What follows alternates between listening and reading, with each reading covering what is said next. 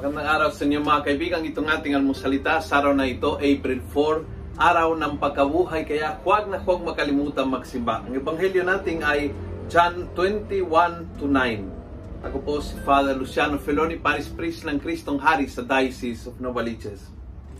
Sabi ng ebanghelyo then Simon Peter came following him and entered the tomb. He too saw the linen cloth lying flat, the napkin which had been around his head was not lying flat like the other lining cloth, but lay rolled up in its place. The other disciple who had reached the tomb first also went in, he saw and believed. So, ano ang nakita nila? Nakita ba nila sa ebanghelyong ito si Jesus na buhay? Hindi. Ano ang nakita nila? Nakita nila ang mga panyo. Nakita nila ang uh, ang balapal na ginamit sa pambalot kay Jesus. Nakita nila ang wala pero napansin nila na naramdaman napatunayan ng kanilang pananampalataya na si Jesus ay buhay. And for me, this is the biggest lesson. Later on, magpapakita ang Panginoon at makikita nila sa sarili nilang mata si Jesus na muling nabuhay, uh, mahahawakan ang kanyang katawan na muling nabuhay, makasama siya sa hapagkainan, But ang unang simbolo ng pagkabuhay ay ang wala.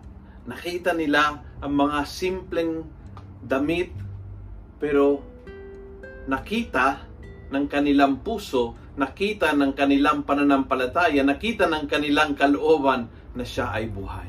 And I think this is the invitation para sa akin, para sa iyo siguro. Tumingin sa kung ano na mayroon sa ating harapan at makitang si Jesus buhay. Yun ang hamon, yun ang challenge. Dahil alam po nating na siya ay buhay. At paano nating makikitang buhay? Hindi sa isang aparisyon, hindi sa isang pangitain, kundi sa mga simpleng bagay na nilagay na sa ating harapan. Kaso nila, line, lino, damit, pambalot sa bangkay, pantakip sa mukha. Nakita nila yon pero nakita ng kanilang puso ang Panginoong buhay. Sana marunong tayong tumingin sa anumang gamit, bagay, tao, sitwasyon, pakakataon na nilagay ng Panginoon sa ating harapan para mag-discover ng ating puso na siya ay buhay.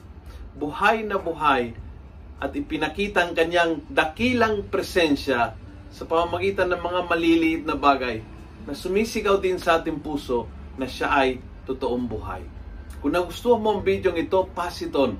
Punuin natin ng good news ang social media at gawin natin viral araw-araw ang salita ng Diyos. God bless.